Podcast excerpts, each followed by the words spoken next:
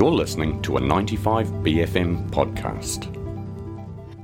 Uh, you're on 95 BFM Breakfast. Kia ora te whānau. It's nice to have you here, and it's very nice to have in the studio the wonderful comedian, actor, and all round lovely person. Author now. Author. You can and say I'm a published author. And a published author, Chris Parker. Kia I love throwing in published author. You know, it just really feels like um stepping up in Yeah, sort yeah. of social hierarchies. Very adult. It is very adult, but Yeah. sort of, oh wow, he's written a book. It's it's like close to having a PhD. Yes, absolutely.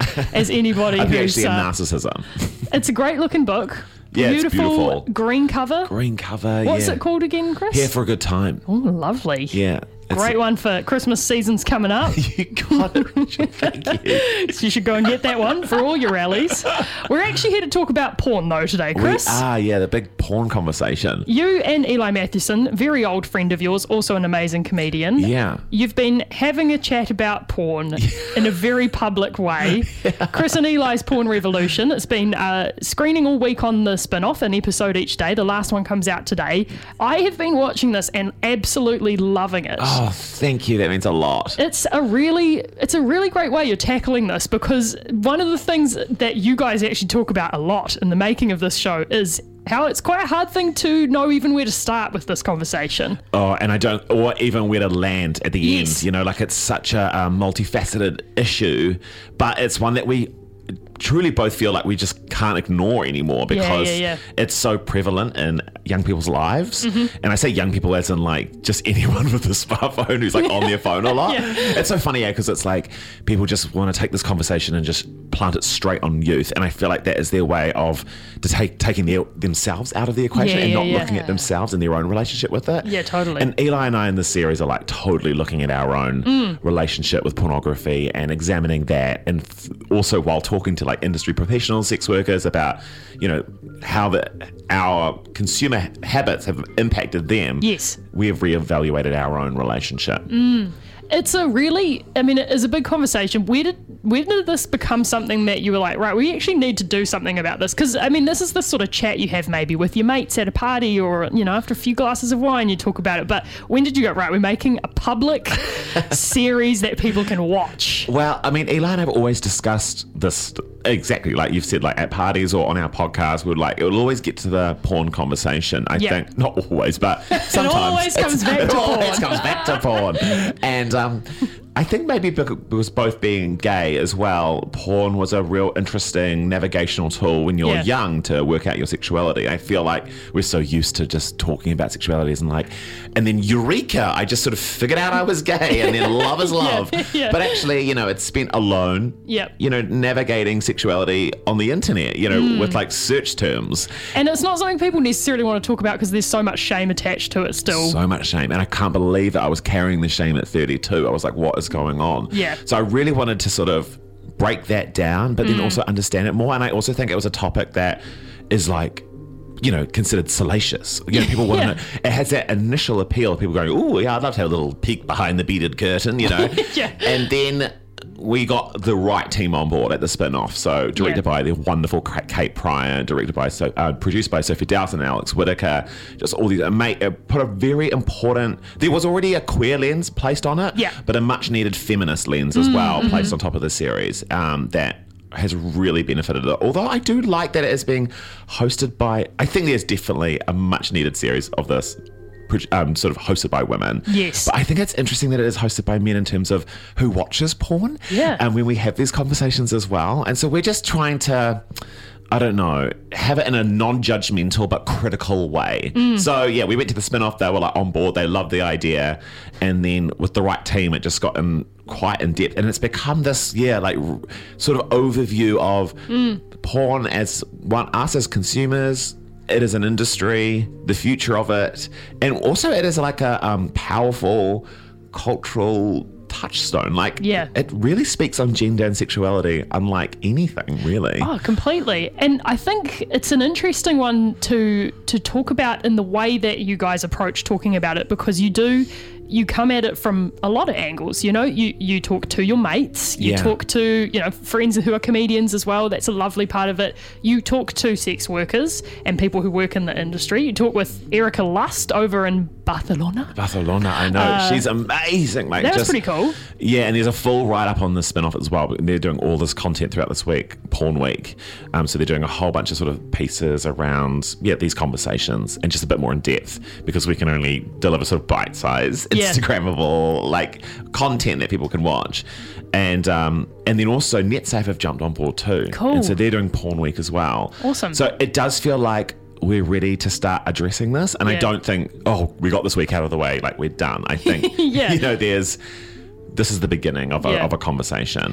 One of the moments I really enjoyed is you, you, you speak with Chris, who's done his PhD into like men's behavior, young men's behavior, and um, uh, uh, this kind of quote unquote idea of porn addiction. Yeah. Which is so much the like the whipping post for oh porn is bad. You know, Exactly. it's ruining the boys. It's you know like, terrible. And, and, and that's not to say that people don't feel like they are addicted Yes. to porn, but Yeah. I don't think to say that the substance is addictive is helping them in any way or helping the conversation. Mm. And I think Chris is trying to shift the focus from the content itself being the addictive material because there's no like you know causative evidence to show that it is Yeah. and shift it towards why you know Yeah. like what what is the draw to wanting to watch porn all the time and and, and understanding That. that um, sort of behavior pattern, Mm. and that's where we should be looking and, and reaching out. Mm-hmm. So it's just like kind of much needed research, but it's been so fascinating because as, as soon as you want to know like the evidence around erectile dysfunction and, and pornography usage, it's like there's no There's no research. No research because people are a bit like, oh no, thanks. I'm not going to do my PhD on that. You know, it's kind of an interesting one, eh? And and I think also the the sort of thread that I kept noticing come through the episodes is this idea of like. It's what Chris talks about, but also a lot of the sex workers and content creators that you talk to touch on it as well. That porn is actually a reflection of society. Yes. So the porn people are seeking out is not so much you know, the porn exists and therefore people find it. It's more that things in society exist and therefore people are looking for that reflection almost. I know that's Erika Lust. Uh, She's talked about that as well, right? Yeah. In, in terms of like the depict how women are treated inside of porn and porn narratives, and you're like, and she's like, it's just a reflection of our society and how we think of women. It's like Yeah. brutal to hear that, but it's so true, you know. yeah, totally. So yeah, the goal really is just for Eli and I to create these a culture of like sort of conscious porn consumption. I mm. think so. We're not placing any judgment on how much you should be watching or what you should be watching, but just to to start the conversation of being like, are you aware of what you're watching? You know, Yeah, because I think yeah. that's a great place to start. Yeah, totally. And to by ha- by just discussing it and talking about it and thinking about it, you're able to sort of interrogate it more because it's such a mindless behavioral like viewing habit at the moment. People just mm. sort of click onto it when they're horny, and it's like, and then they're not sort of thinking. Yeah. The one thing also that you guys do really well is you explore the joy that is attached to it as well. You know, you have a really wonderful chat with Sam Te Kani, who is just the most amazing. I have a theory that Sam Te Kani is like our Auckland's Fran Lebowitz. You know, just like a Yes. sort of social ah! commentator. Absolutely. Just traipsing around K Road and just sort of always on the pulse of like sort of where we're at. Yeah, totally. but you talk to all these people who are exploring how it is, you know, a liberating and amazing thing to be able to understand yourself, your body, your sexuality, all these conversations. There's no judgment in this series, judgment. Chris. It's really lovely. We watch porn. they were coming out there saying it, you know. Yeah. But it feels somewhat radical. I think for some generations, I think when they Yeah. watch about it is interesting. Like younger folk are not so phased by this, but I Mm. think because they've already had to re, you know, figure out their relationship with it because of so you know internet porn. It's just so prevalent in their lives, which Mm, yeah. is fascinating.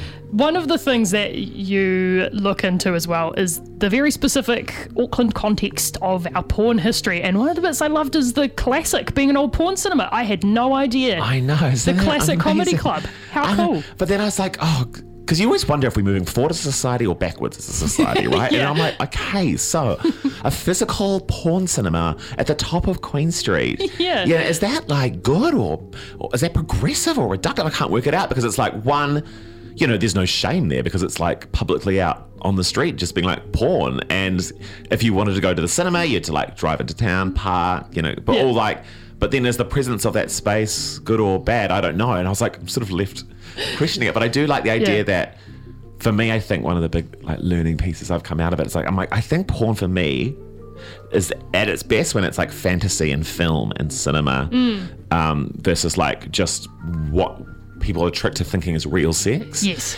And um, so the idea of it going to a movie or whatever, I'm like, I kinda fun, get yeah. the logic of that. yeah, yeah, no, totally. Where where do you feel about this conversation now? Obviously, your last episode is coming out today. Right? It actually comes out on Saturday. Oh, Saturday. No, yeah, so there's six episodes. Oh, fabulous. So there's two more pieces to have in the conversation. We look Okay. at OnlyFans and then we also just the next the Saturday episode we sort of land on our campaign slogan. Yeah. Yes, because that's what you're building up to the whole time. Is what are we trying to say here? Yeah. How how do you feel without giving it away? I guess, Yeah. but how do you feel about this conversation now that you and Eli have have had this chance to? I guess dive into it. I mean, it's not something you can wrap up neatly, but No. how do you feel about it at the moment, Chris? I do feel like we're at a point now where we're, you know, happy to talk about it publicly, whereas I feel like a couple of years ago we probably wouldn't have been. So that feels like a step forward. I'm curious about uh, OnlyFans and like what that is doing uh, in terms of the style of pornography that we're watching. I, but also the accessibility of making it. But also the empowerment for the sex workers to own their content. Yeah. But it being a relatively new platform, I think it's like there's more to be seen and more to mm-hmm. arrive out of that. And I'm sure someone inside of this university is doing their like dissertation on it. Yes. I'm sure many are. But yeah, like I think this idea that porn isn't sex education um, is really important. And I think that is a big issue we're finding with specifically our young men is that they're thinking, you know, a lot of the um, stuff that they're seeing is how they should be having sex and they're, they're watching that before they're having sex. And so I think. And then they're not getting very good sex education, Education at school, school. exactly. And And, th- people don't want to talk to them about porn because they just, oh, they shouldn't be watching it. It's bad. Yeah. Let's pretend it doesn't exist. But then I'm curious about the idea of, I mean, this is just me theorizing here now too, but like the idea of OnlyFans de- it feeling so real, hmm. but they are very much sex workers and porn stars who are creating fantasy for you. So it is not real sex in the sense that. But it is filmed on a phone to make it feel like it is. Yeah. And I feel like maybe that blurs the conversation slightly, although I think it's a, an amazing um, thing for sex workers in terms of them finally owning their material a little bit more. Totally. And also that, yeah, Pornhub is just like totally evil.